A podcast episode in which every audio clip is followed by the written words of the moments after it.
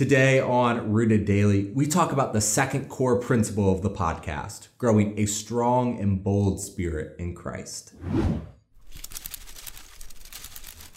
Welcome to Rooted Daily, the podcast where in 10 minutes or less each day we root you in the Bible so you can grow with God, you can weather the storms of life, and you can bear fruit. I'm Brandon Levy, and today we're talking about moving past study or growing roots, whatever you want to call it, to application. And there are some physical applications of our faith that are very obvious. And one would be the ability to respond to the storms of life, the trials, the temptations, the suffering we face. And Paul's letter to the Philippians says that we should have a peace that transcends understanding. And Jesus said that we shouldn't worry like others do about what we're going to eat or wear or drink. Christians are supposed to be different. And that difference is one of the physical results of having strong roots. Another application would be the fruit that we bear. Jesus said that we are to be known by our fruit. James said that faith without works is dead, and that religion that God finds to be pure and faultless is when we're doing things like taking care of orphans and widows and keeping ourselves from being tainted by the world. Those are clear physical manifestations of our faith, and they are the necessary result of having strong roots.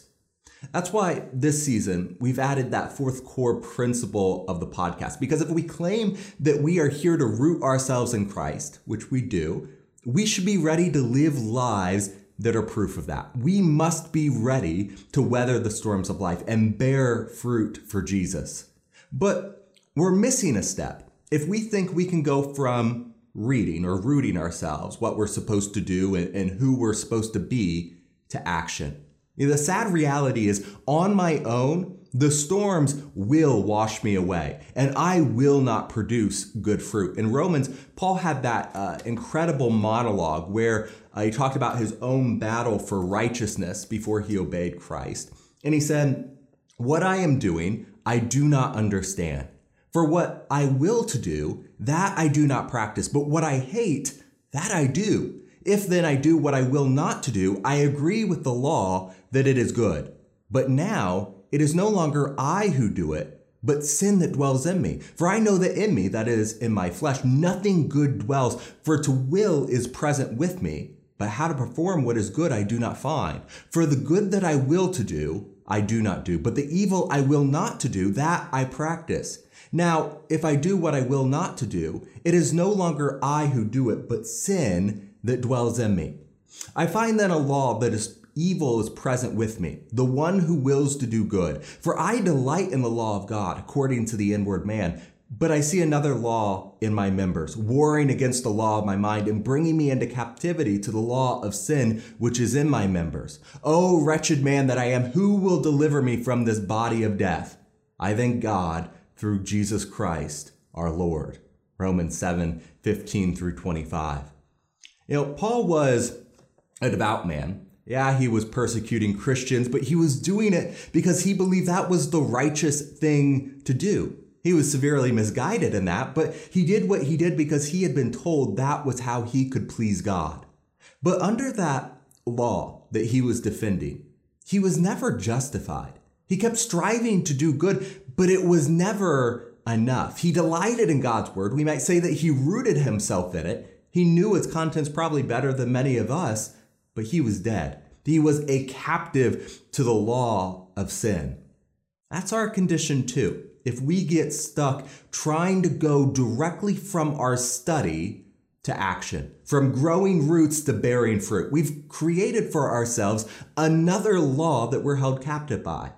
Who can deliver us from that captivity, the body of death? Paul says, "I thank God through Jesus Christ our Lord." You know, the bottom line is we are not able to become who God commands us to be on our own. Romans tells us earlier on that there is no one righteous, no, not one. So if we want to take God's word and use it to weather the storms of life and to bear fruit, we need a new spirit. We need the gift of God's spirit, which the blood of Christ offers us. To the Colossians, Paul warns that without the Holy Spirit, we are trapped by human tradition. but we're free when we rely only on Christ. In Colossians 2:9, we read, "For in him dwells all the fullness of the Godhead bodily, and you are complete in him, who is the head of all principality and power. In him you were also circumcised with the circumcision made without hands, by putting off the body of the sins of the flesh by the circumcision of Christ, buried with him in baptism, in which you were also raised with him through faith in the working of God, who raised him from the dead. And you, being dead in your trespasses and the uncircumcision of your flesh, he has made alive together with him, having forgiven you all trespasses, having wiped out the handwriting of requirements that was against us, which was contrary to us, and he has taken it out of the way, having nailed it to the cross." Christ came as God in the flesh so that he could conquer over the whims and the arguments of this world and free us from the penalty of the law.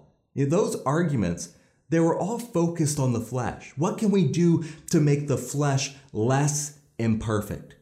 Christ, though, he was focused on something more, on enabling strong and bold spirits to glorify the Father. And the way he offers that is through baptism, through immersion in water. And in that baptism, we can kill off our old self. In other words, our reliance on these hollow and deceptive philosophies. And we're raised up, just like Jesus was raised to life after his crucifixion.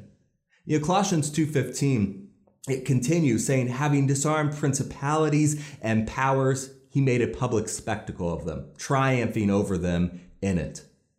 The chains of the flesh, they are now nailed to the cross. And now I live a new triumphant life, just as Christ was triumphant over his enemies and the authorities of his day. And I need to live my life in a way that is in line with Paul's call in Romans chapter 8. He says, "There is therefore now no condemnation to those who are in Christ Jesus, who do not walk according to the flesh, but according to the Spirit. For the law of the Spirit of life in Christ Jesus has made me free from the law of sin and death." I am free from condemnation, free from the law of sin and of death, and now I can enjoy eternal life. True faith, a faith rooted in Christ, helps us never forget that. It's easy to reduce our role as disciples to a to-do list of thou shalt nots, of skipping from law to action. But Christ demands so much more from us. He demands that we continually grow in him, stronger, bolder spirits, wholly devoted to him. In fact, when we do repent of our sins, turn away from the human arguments that led us to commit them, and are baptized, Acts 2:38 promises us the gift of the Spirit. Peter makes it clear that this promise is for you, meaning the audience at Pentecost, and for your children, and for all who are far off, for all whom the Lord our God will call. That means you, and it means me. God has called us to so much more than just trying to go through the motions. He calls us to be devoted disciples who leave our past behind to follow him. But he doesn't call us to go it alone. The gift of his Spirit living in us builds us up, guides us through his word, and helps us grow the bold and strong spirit he demands. And it starts with joining Christ in his death and burial and resurrection. If you're ready to be free from the captivity of the law, I hope you won't delay. And we're always here to help. For today, though, that will do it for this episode of Rooted Daily Season 3. And I'm looking forward to sitting down and studying God's Word with you next time. Thank you so much for stopping for this episode of Rooted Daily. It is so important to take a few minutes to root ourselves in Christ and in his word, and I am so glad you did it with us today. If you think that it's important that others hear this good news, make sure to hit the share button and subscribe to the podcast on your favorite app. It helps us reach more and more people with the message of Jesus every day. Most importantly, if you're ready to take the next step, repent, be baptized, and hand over your life to Christ, shoot me an email to brandon@rooteddaily.com right now.